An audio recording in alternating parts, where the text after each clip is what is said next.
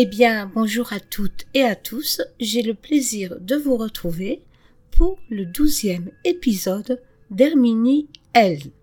Un épisode intitulé « Sale temps » où tout ne devrait pas se passer le plus merveilleusement du monde. Je vous souhaite une belle écoute.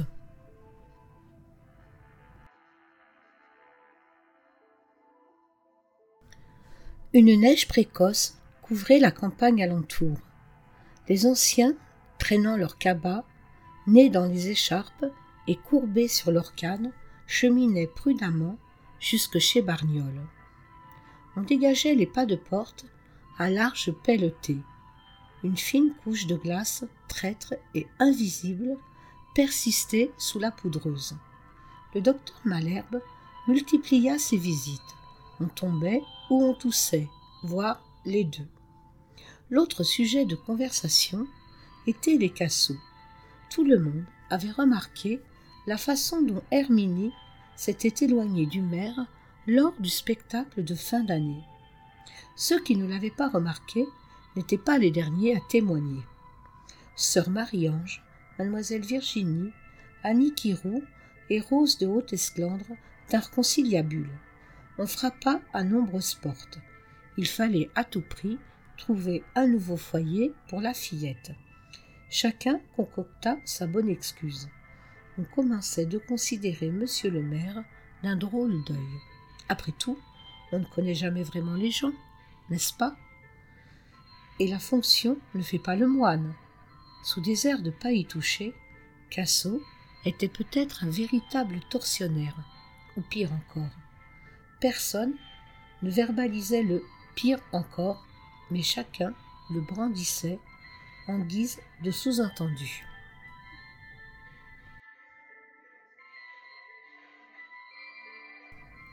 Durant cette première semaine des vacances scolaires, un autre événement occupa beaucoup notre mère.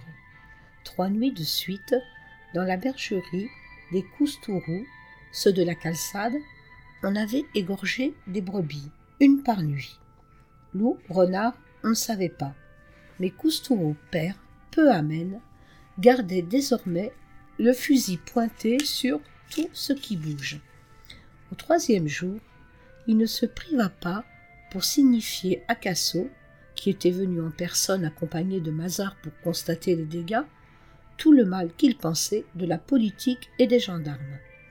Le vieux Coustourou ne connaissait même pas l'existence d'Herminie L, et donc la conversation tourna autour de l'incompétence des partis en présence.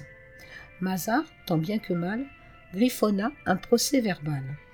Les digressions de Coustourou occupèrent ces messieurs durant plus de 3 heures. À la 5e prune, personne n'y comprenait plus rien, mais on était réconciliés. Mazard promit néanmoins que Coussargues monterait la garde la nuit suivante et qu'on allait voir ce qu'on allait voir. Dans les fermes alentour, on avait également chargé les fusils. Loup, renard ou autre chose, on se tenait prêt. « Tout de même, » objecta Mazard dans un sursaut de lucidité, « il eût fallu qu'il fût bien malin, ce loup, pour ouvrir la clenche. » « C'est un loup du diable, » assura Coustourou en reposant bruyamment son verre sur la table. Il s'épongea méchamment la moustache d'un revers de manche. Personne ne chercha à le contredire. Trop occupé par cette affaire de loup du diable, Cassot ne s'inquiéta pas d'Herminie. Il ne la croisait presque jamais dans la maison. Tout de même, au 4e jour des vacances, il prit conscience que rien ne traînait sur la table du petit déjeuner. Il réfléchit et constata, navré, que cela faisait plusieurs jours qu'Herminie n'avait rien avalé. Pris de panique, il tambourina à sa porte. Silence. Exaspéré et assez inquiet, il poussa le battant. Personne. Le lit était fait, tout était en ordre. À une exception près, Herminie ne se trouvait nulle part. Cassot s'épongea le front. Manquait plus que ça. Pour sûr, il allait être accusé de négligence. Déjà qu'il n'avait plus vraiment bonne presse, comment justifier cette absence ? Et surtout, comment justifier qu'il ne s'en soit pas préoccupé avant ? Il tourna sa colère contre Cécile. C'était sa faute, tout ça. Si elle était restée là, s'ils étaient restés ensemble, ils auraient fini par trouver une solution. N'étaient-ils pas unis devant Dieu et les hommes, pour le meilleur et pour le pire? N'était-ce pas Cécile qui brisait là les liens sacrés du mariage? La mine basse, il enfila son pardessus, attrapa sa canne et son chapeau pour se rendre, en premier lieu, chez sa belle-mère. Il verrait Mazard après. Chemin faisant, il se souvint que la veillée de Noël devait avoir lieu le lendemain soir. D'ici là, il était vraiment impératif de mettre la main sur Herminie. Il constata également, avec une certaine amertume, que nul ne l'avait invité pour partager le réveillon. Une vague de nostalgie le submergeant.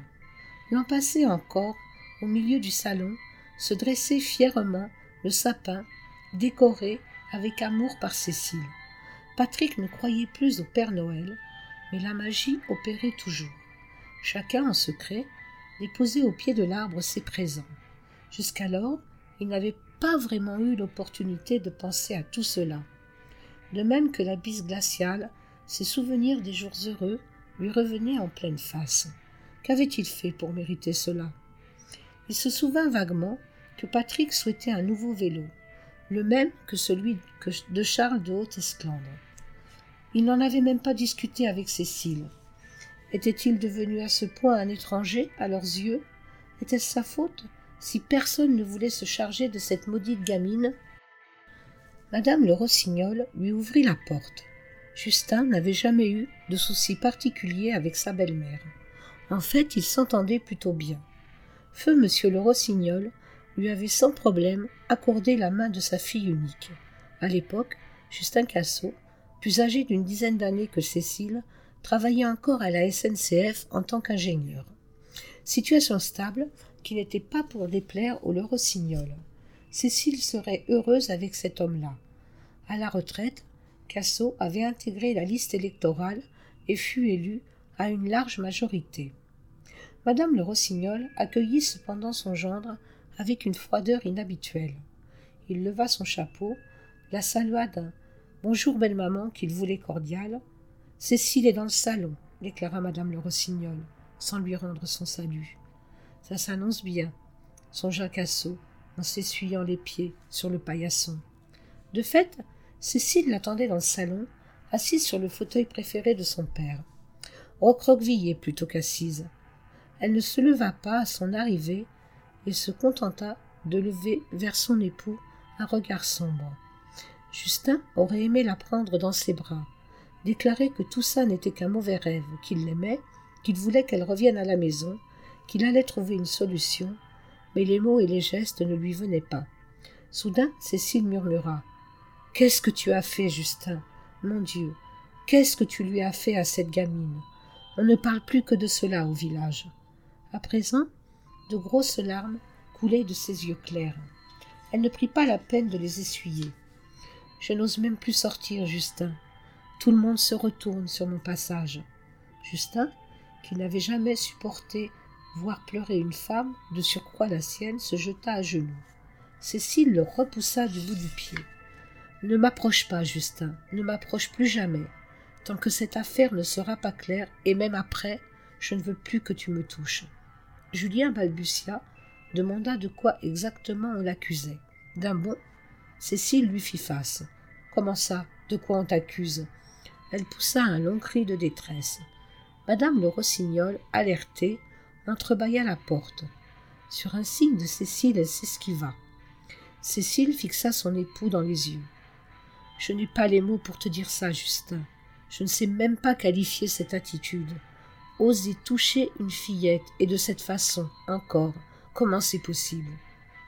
Justin s'épongea le front. « Voyons, Cécile, tu me connais, tu ne vas pas croire ce que racontent ces mégères. » Cécile secoua la tête. « En vérité, Justin, je pense que non. Je ne te connais pas, et c'est bien là tout le malheur. »« Et Patrick, tu as pensé à Patrick ?»« Ne mêle pas mon fils à tout ça, et ne me réponds pas que c'est aussi ton fils. » Nous sommes tous complètement chamboulés, Justin. » « Oui, je vais demander le divorce. J'ai déjà contacté un avocat de Rodez. » Cassot se laisse choir sur le canapé fleuri de larges marguerites. « Ce n'est pas possible, Cécile. » Il poussa un long soupir. En plus, elle a disparu, cette maudite gamine. « Qu'est-ce que tu racontes encore ? Je te dis qu'elle a disparu. Comment ça, disparu ? Elle n'est plus là, c'est tout. Qu'est-ce que tu lui as fait ?» Justin résista à l'impulsion de saisir son épouse par les épaules et de la secouer jusqu'à ce qu'elle reprenne ses esprits. « Mais enfin, Cécile, je ne lui ai rien fait, je ne lui ai jamais rien fait. Tu comprends ça ? J'allais de ce pas me rendre à la gendarmerie. Qu'est-ce que je peux faire d'autre ?» Cécile lui jeta un regard horrifié. « La petite Maïadélique, c'était toi aussi ?» Cassot perdit complètement pied. « Maïadélique ? Mais tu es devenue complètement folle, ma pauvre Cécile !» En vérité, poursuivit-elle sans relever, on n'a jamais su ce qu'il s'était passé. Par contre, tout le monde s'accorde à dire que Délique semblait particulièrement en vouloir. Madame Mazard me l'a encore fait remarquer l'autre jour. « Game over », murmura Cassot sans trop savoir pourquoi. Sur ce, il tourna les talons, passa devant madame le Rossignol sans même la saluer, attrapa son pardessus, sa canne et son chapeau et sortit en claquant la porte. Vous venez d'écouter le 12e épisode d'Herminiel. Je vous retrouve dimanche prochain pour le 13e et dernier épisode de cette série.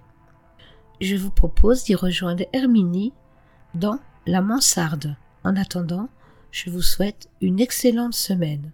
Prenez soin de vous. Au revoir.